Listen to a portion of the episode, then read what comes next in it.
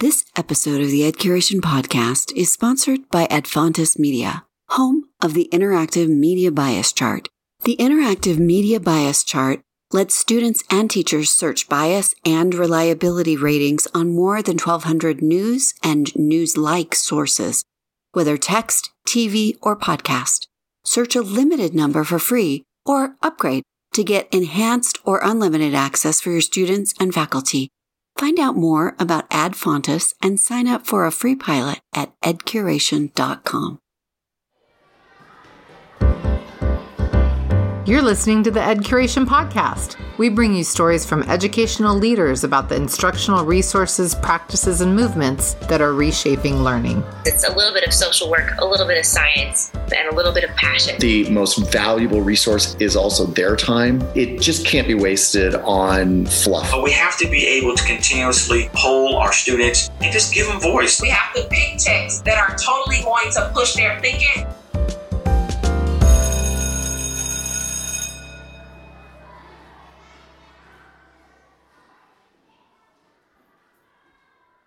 Is your host, Christy Hemingway, and our guest today is Erin McNeill. Erin is nationally recognized as an expert on policy related to media literacy and as an advocacy leader.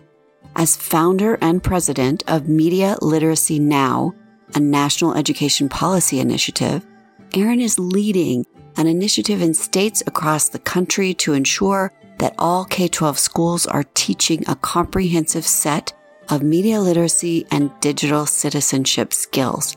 Media Literacy Now has provided guidance and resources to advocates in more than two dozen states who have educated hundreds of legislators and education policymakers and helped enact 18 laws in nine states.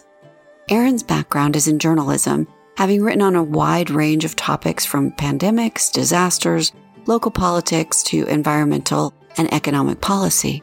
I couldn't wait to talk to Erin about this frustration we all feel of not knowing who or what to believe, and also how we can prepare the next generation to be well informed and discerning citizens who don't just throw their hands up and surrender to the fake news frenzy. I asked her to lay a foundation for a conversation by defining what we mean by media literacy. We, Media Literacy Now, like to define it as the ability to decode media messages, and that includes understanding the systems in which they exist, and then to be able to assess the influence of those messages on ourselves and our society in terms of our thoughts, uh, feelings, behaviors, attitudes. And then a key part is to be able to create media thoughtfully and conscientiously. So, media literacy is kind of a new thing. It's definitely a new trend or a new field in education. Why has media literacy suddenly become an, an, a thing, an issue, a need? I think with the rise of the internet and social media, people have become a lot more aware of how these messages are influencing themselves and others and their children. We saw, for example, with Facebook and the Cambridge Analytica revelation a few years ago that people's uh, information and how they had been interacting with this social media site that they thought they were interacting with their friends and neighbors and just keeping touch with people in touch with people maybe finding out what's going on around them that all of this information was getting sucked up and corporations or other players could actually analyze what they had done on this site and using very sophisticated behavioral techniques and psychology could figure out how to influence them in their thinking in terms of politics and it could probably be used for other reasons so that that really alerted people let me refresh your memory on the Cambridge Analytica Facebook scandal because it was a while ago. Cambridge Analytica is a data mining firm that worked on Donald Trump's first presidential campaign. They improperly obtained access to between 30 and 80 million Facebook user profiles. The data allowed them to create psychographic profiles of voters and then customize messaging, gaining an unfair advantage by influencing voters. There was never conclusive evidence as to whether any voters were actually influenced, but it was a huge kerfluffle, and Mark Zuckerberg was very sorry. This was a major breach of trust, and, and I'm really sorry that this happened. There were other things going on. There was a study of middle school students that showed that they really couldn't discern between real information and advertising or news and advertising or, or promoted posts or, or websites. So there were a lot of things going on just a few years ago where it became really clear. We were also realizing that just about anybody could reach us and our kids at any time and that our kids could be could be reaching anybody in the world at any time so this ability for people to go directly to all of these children corporations governments predators of all kinds could reach our kids directly while they're sitting in their bedroom or with their friends i think was really eye-opening. And that's that's a really big game changer right there. So when we talk about literacy media literacy though are we and i think we are but we're talking about the responsibility on both sides right? So it's it's the responsibility of the consumer to be well informed and discerning and to understand how to analyze and filter the messages that are coming. But then it's also policy for the distributors of that information. Am I right? Well, the, the way that the distributors of the information behave is something that we all have to talk about and come up with solutions for as a society. I think that it's very tricky to talk about what are the responsibilities of say corporations who are creating media and individuals who are creating media, governments who are creating media. It's really the Wild West right now out there. It's the internet is it's global. Anybody could be putting out a message from any place. So for us to say in Massachusetts, we have a policy about how media creators can produce or distribute their message, it's almost meaningless. So we we it just emphasizes how important it is for the individuals to understand what's happening when they're seeing a message, whether it's online or out in the world. And we have to prepare our, our children because there's we don't know what's next. Every day almost it seems like there's there's some new advance in communications technology where, for example, video is being manipulated to make people that you are familiar with, Tom Cruise, for example, Barack Obama, these people are saying things that somebody else has made them say. They're putting words in their mouth. Sometimes it can be very under- hard to understand what's what's what's real and what's not and anybody can produce those from any place in the world it is it's really frightening and it's it's frightening yeah. that the that the onus the responsibility falls on the consumer of information to discern you know what is true and what isn't because it's very hard to tell like you said I'm curious, even prior to the pandemic, experts were saying that this digital misinformation and disinformation was one of the biggest threats to civic health and the future of our democracy. And that has definitely compounded now in the last year and a half with COVID and the vaccine and all the messages going around about biomedical information. It seems urgent. It seems really extremely urgent actually to educate not only our students but our whole populace on media literacy but it almost feels too late. Well it's extremely urgent. Every day people are being injured in some way. There's also a lot of positives to our, our media world. You know just media literacy now for example we've been able to reach our audience because of the internet and social media and and many people can easily find us. However yes it's it's definitely urgent we need to take action. And whether that's media literacy education in combination with some kind of government regulation or policy, that's that's something that we have to figure out. And it starts with education. What I want to know is the reason why media literacy has become your work in the world and your battle cry. There are several things in my life that converged. Part of it is my work as a journalist and starting to see that people in general just really didn't understand the key role of journalists and, news organizations in protecting and upholding democracy. providing the, the information that we need as a society to make decisions for ourselves. In our democracy, we talk about government by the people and for the people. So it's our government. And we need to have good, solid, trustworthy, credible information so that we can discuss solutions. And that comes from the work that journalists do. And people just were not really understanding that it was something more than just say entertainment. So that was a key part of my journey to media literacy as a solution.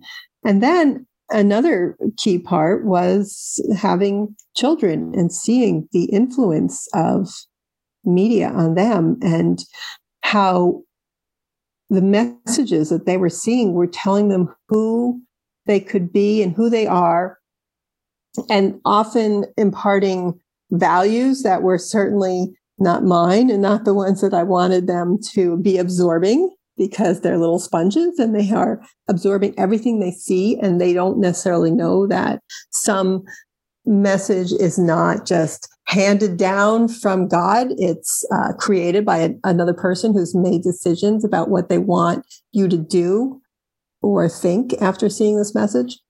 The sexualization of, of girls and female characters in their media mm-hmm.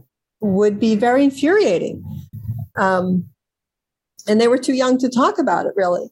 And then commercialization of so much of children's toys and products. So there's there's characters from television on everything, from backpacks to blankets, and it just to me stifles the imagination and turns children into little consumers.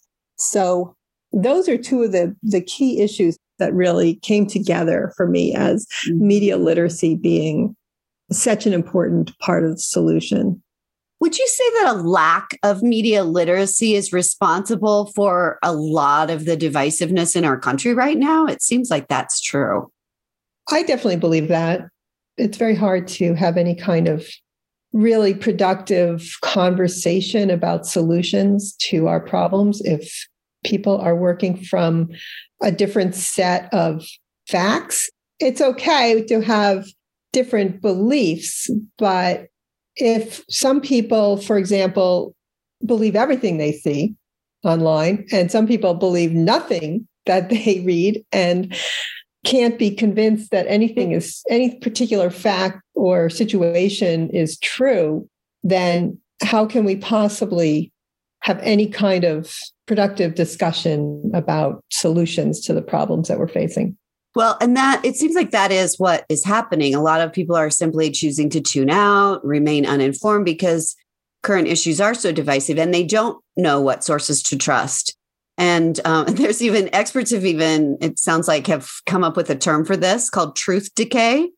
And um, I read, I think, in something that you sent me, a study of college students that indicated this growing trend that because they don't they're unable to sort through what's true and false. They just have developed this general mistrust of everything. So, like you said, where do you start a conversation if if you don't trust anything, if you don't trust any sources? And I'm wondering how can there be such contrasting information being reported on such important issues? Where does it come from? Do people just mm-hmm. make this stuff up? yes, in some cases. And that's it's so important for people to understand that yes, anybody could make anything up and put it online. So you need to have the skills to understand what's a source, how to find credible sources, and what are the what are the ways that you can tell. How are there widely divergent reports on different subjects? I don't know. Maybe we should start with some of the media literacy questions and say, well, I'm looking at this message and it's completely opposite of another, say, news article that I, I read earlier. Who created this message? That's one of the key questions. And why? Is it here for profit?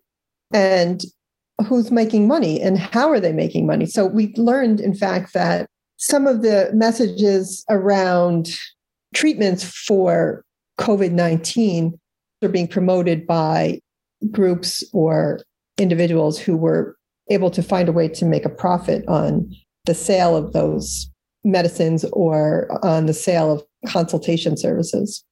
And how did you find that out?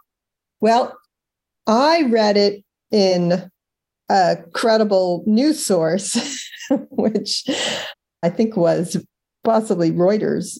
Our friends at, at Fontes Media, they they do analyze news sources and they have a set of criteria that help us to that help them to determine who's credible and who's more, more biased and less biased. So that's one thing is you can look at others who have taken the time to really analyze uh, some of these sources. Because there are still accredited journalists that have to follow guidelines and and they're responsible and accountable for how they report and spin information. Journalists put their names on their articles in the in the newspaper. They put their their names on their their broadcasts, their faces on their television broadcasts. So they are in a way responsible for and and accountable for what they're producing. Now, we don't have in the United States hard and fast guidelines that tell journalists what they must do to produce credible valid news. There's a trade craft, mm-hmm. so to speak, that good journalists will follow. That is the sound of my idealism shattering. Wait, we don't have hard and fast guidelines for journalists? How can this be? I remember when Mike Finkel got fired from the New York Times Magazine for falsifying sources back in 2002. And as a side note, then Christian Longo murdered his own family, stole Mike Finkel's identity, and went on the lam in Mexico. And Mike wrote a book about it. True story, murder memoir, Mea culpa. And the whole thing got made into a movie with Jonah Hill and James Franco. But my point is that Mike Finkel lost his career over it. So, what has happened to journalism in the last 20 years? It takes some skills to to figure out which ones are are actually credible news and which ones are not. It's not the, the best way to do media literacy education just to have one class at, in, in 12th grade, say, or it's a habit that needs to be developed. It's a it's yeah. a habit of inquiry. So rather yeah. than it just being a class, this is where we study media literacy and what we do in media literacy never leaves this room. It's a skill that they learn to apply across other content areas, social studies, science, really life. I would I would guess, right? That's what we're going for. Exactly. I would start teaching media literacy skills as early as possible in say mm-hmm. kindergarten and start to just develop those skills of asking questions about the media that we're seeing the the whether it's images or stories of various types even if it's on video games or cartoons um, starting to understand that this message was created by a person, they made certain choices, things were left out. You started talking about the questions that you teach students to ask when they're evaluating a source. You said who wrote it, why did they write it, what did they have to gain. So you specify in your materials and on your website that there are five key questions. Can you just reiterate for our listeners what those questions are? Sure. So the Center for Media Literacy has been a real leader in in creating that that con- the the curriculum and the the guidelines. So what they say is the five key questions are number one authorship who created this message and then they ask what creative techniques are used to attract my attention so that goes to manipulation and persuasive techniques even color, quickly moving versus slowly moving uh, images, music. Number three is audience. How might different people understand this message differently from me? So people start to understand that maybe a message that they put out about themselves on Instagram is not the same as the message that people are receiving about them. They may they may think they're saying one thing, and people, their audience, is maybe getting a different impression than the one intended. Content is number four. What lifestyles, values, and points of view are represented in or omitted from this message? So, what's left out is a key question. And then number five is purpose. why is this message being sent? And one thing that they emphasize at the Center for Media Literacy is that most media messages are created for power and or profit. That's really helpful. And when we're talking about media, we're including all types of media. So social media is a big focus and concern, I think, for all of us because current research is showing that that teens especially are spending an exorbitant amount of time on social media and absorbing all of those messages from social media. So that's included when we talk about media literacy, right? Oh, absolutely. Yeah, social social media is a big one and it's so influential right now. Yeah, and so your website says that many media messages contribute to public health issues like obesity, bullying and aggression, low self esteem, depression, negative body image, risky sexual behavior, and substance abuse, among other problems. And, you know, my generation, we talk a lot about the research that just shows that you are people are less happy when they've been spending time on mm-hmm. Instagram or Facebook because we have this comparison that happens about our life and what everybody else's lives look like on social media.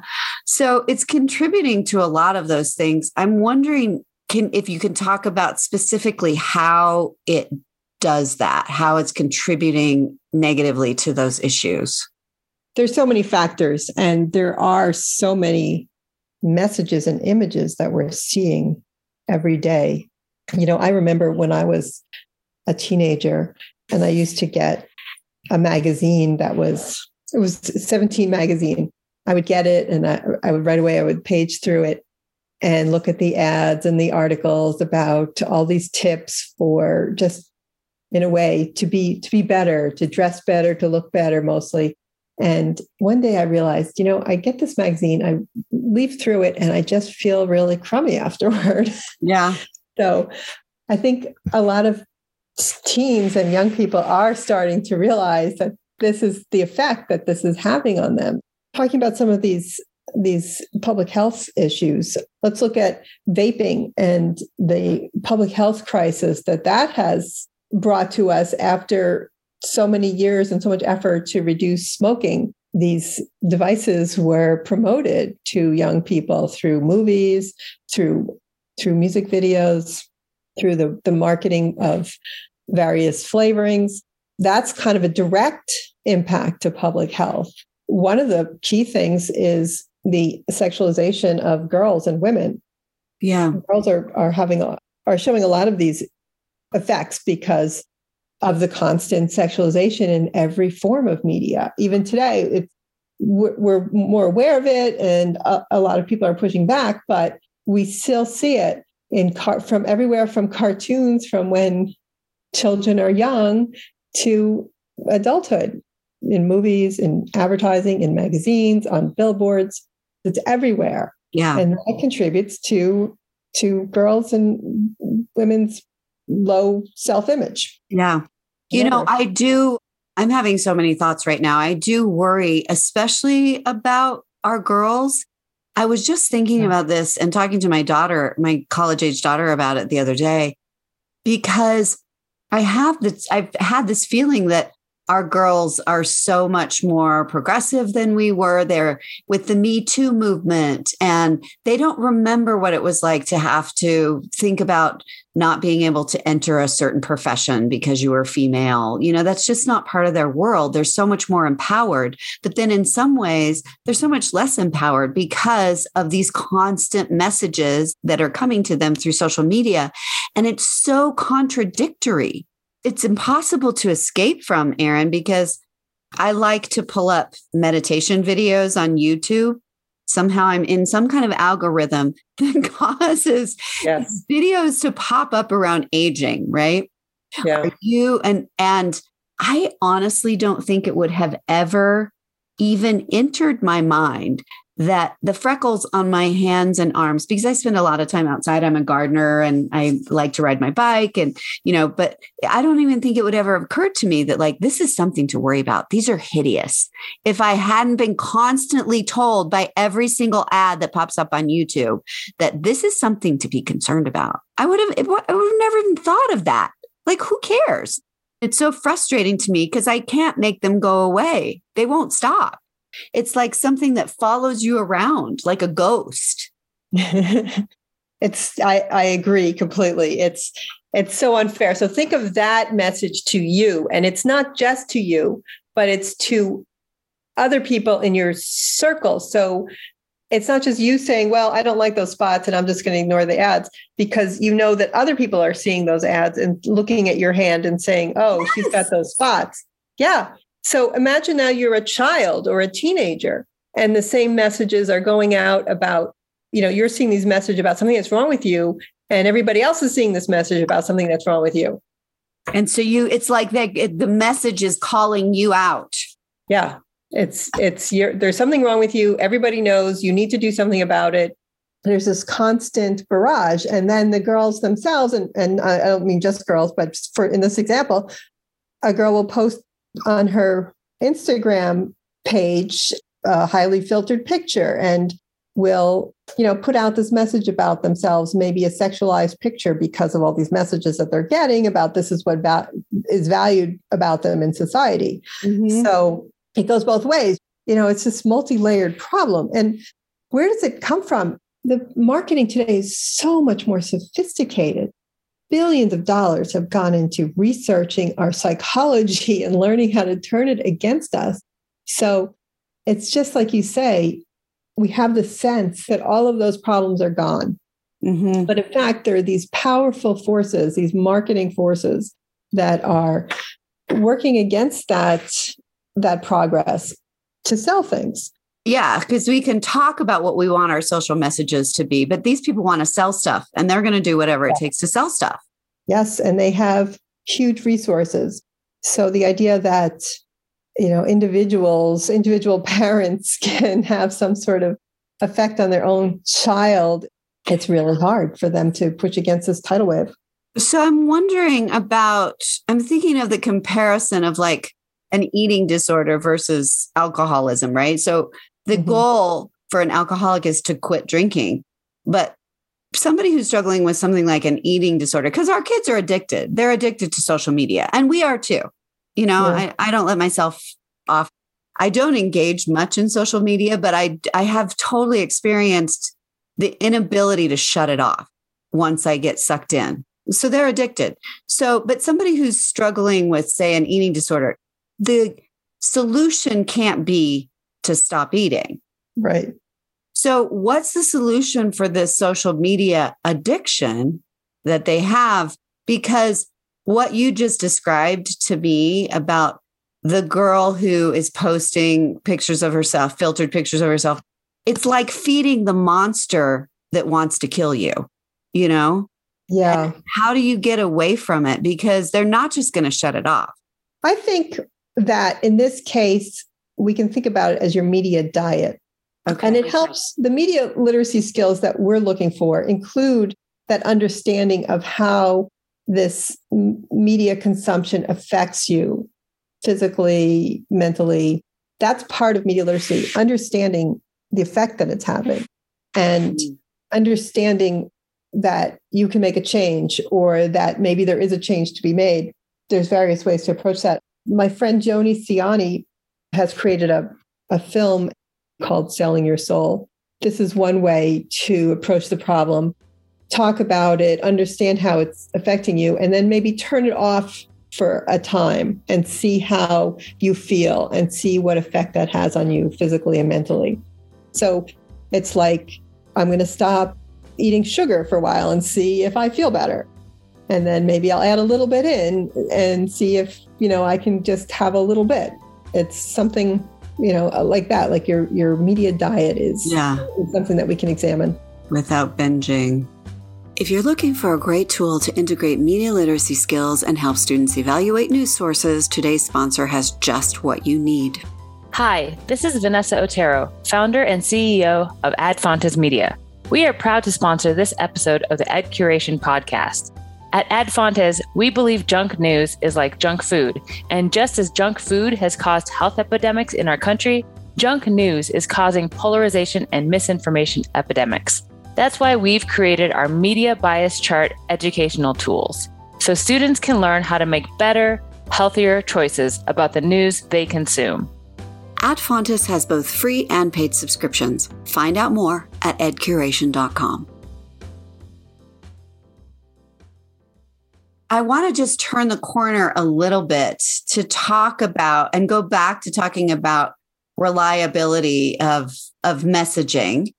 What is the actual process that somebody goes through to learn how to compare sources, determine reliability, and, and maybe even fact check? One key step is what we call lateral research. So, a lot of students in tests have been shown to, if they're asked to analyze, say, a website, they'll really look closely at each page of the website, check the about page, read it in detail. Also, even researchers and others, adult researchers will do this. But it's been determined that a really more effective way to analyze a message or a site is is immediately open a new tab and google it start to see what else is out there about this subject about this organization about this website about this news article so for example somebody on my facebook feed had posted a message about george floyd and it was it was very negative and i had never heard anything about this so I immediately started to Google the subject and could find absolutely nothing on it. And then I took the photo that was part of this message and put it into Google image search.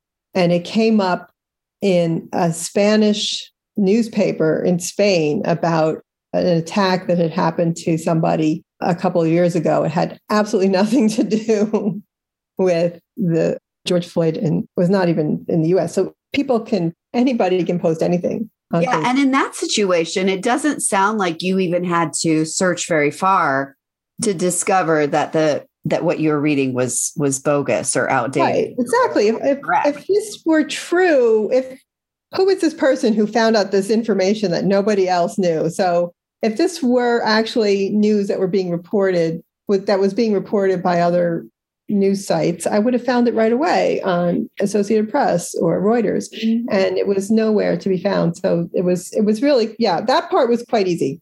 It's just just lateral lateral research is probably your first step. Another key step, I think, even before you start to do the lateral research, is check your emotions. If it's causing you to be upset, mad, especially happy, especially angry, that's a sign that you need to check it out because that's one of the persuasive techniques is is appealing to emotions. And so you know you're being manipulated when your emotions start to get involved. You can be suspicious. You can suspect that you might be. Huh, that's a really good tip. This seems like a an exercise that would be very helpful for not only students but for families to do together. I mean, I know there are a lot of families out there that argue about politics and yeah the messages coming through the media and they rely on different sources. Seems like something that would be helpful for them to practice together. And Erin, you work in the realm of policy.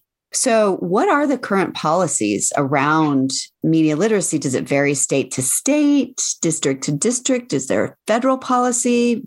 Where are we at with that? Well, it varies quite a bit state to state. We don't have anything on the federal level right now. Okay. States are the ones that set their own education policy.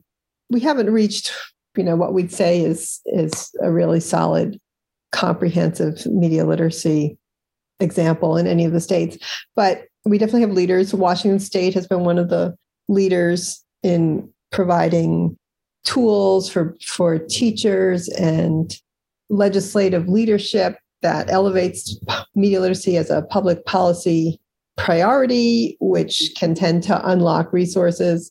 We've also seen Colorado taking steps to ensure that students K through 12 are getting this these essential life skills.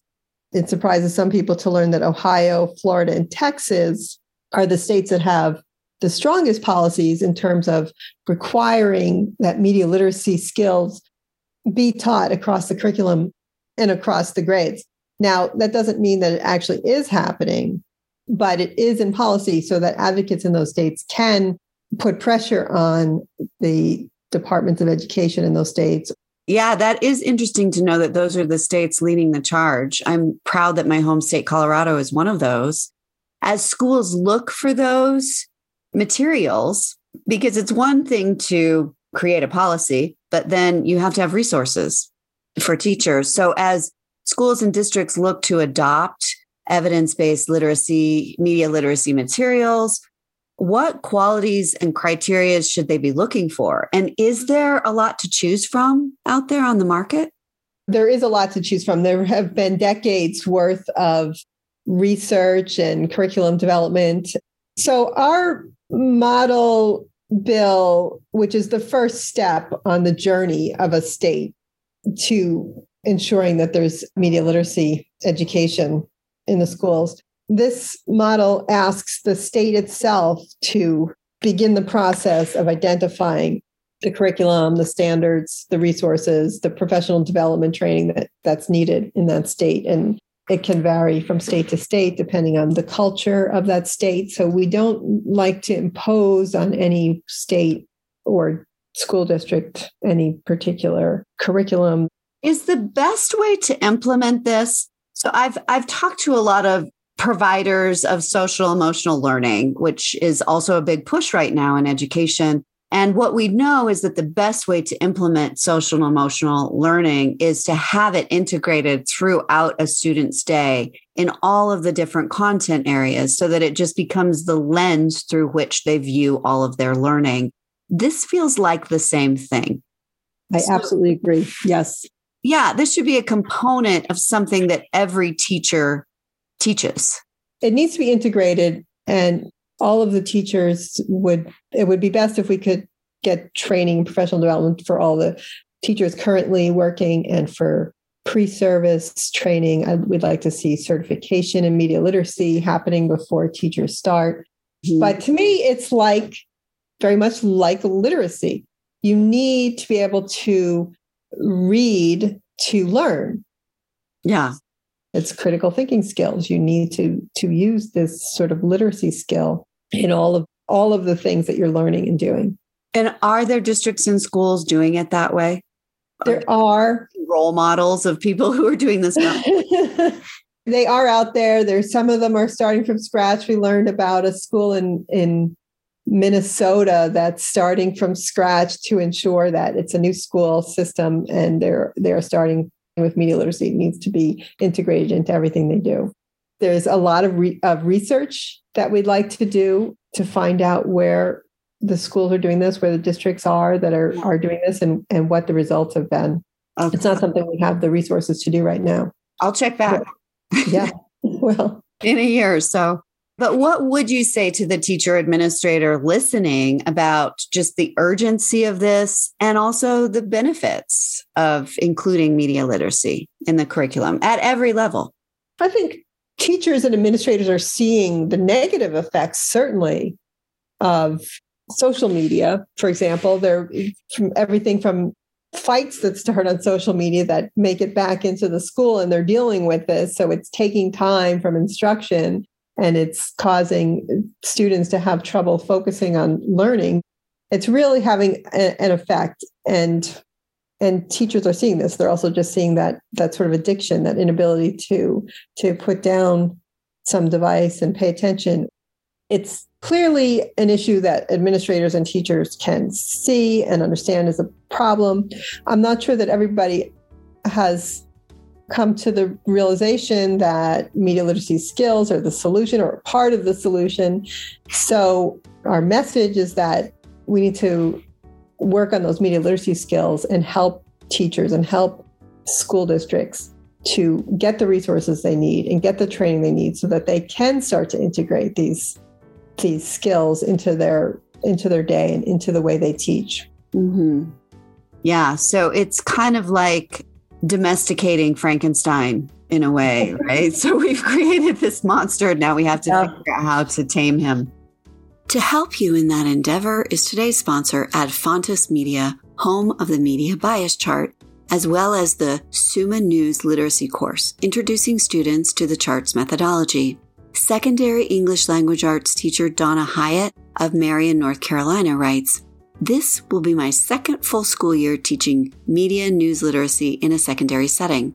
I want to express how much I have learned from teaching this skill set to my students. I have taught it to five different classes now, and each seem to have enjoyed it while learning to move beyond a novice news consumer. You can learn more about Ad Fontes Media's Media Bias Chart, Educator Editions, as well as the Summa course introducing students to the chart's methodology at edcuration.com. Just click the Request Info button to get started, or just click the link in the episode notes. I can tell you that their media bias chart has improved conversations in my own household. You'll also find links for Erin McNeill and Media Literacy Now. You can access all the other episodes of this podcast, as well as our professional learning explorations, our certified ed trustees program, our blog, and our webinar series at edcuration.com. If you'd like to share a topic or resource with our audience, reach out through our website. And if you enjoyed this episode, we'd be so grateful for a star rating on Apple Podcasts. We hope you'll join us again next week to reshape learning with the Edcuration Podcast.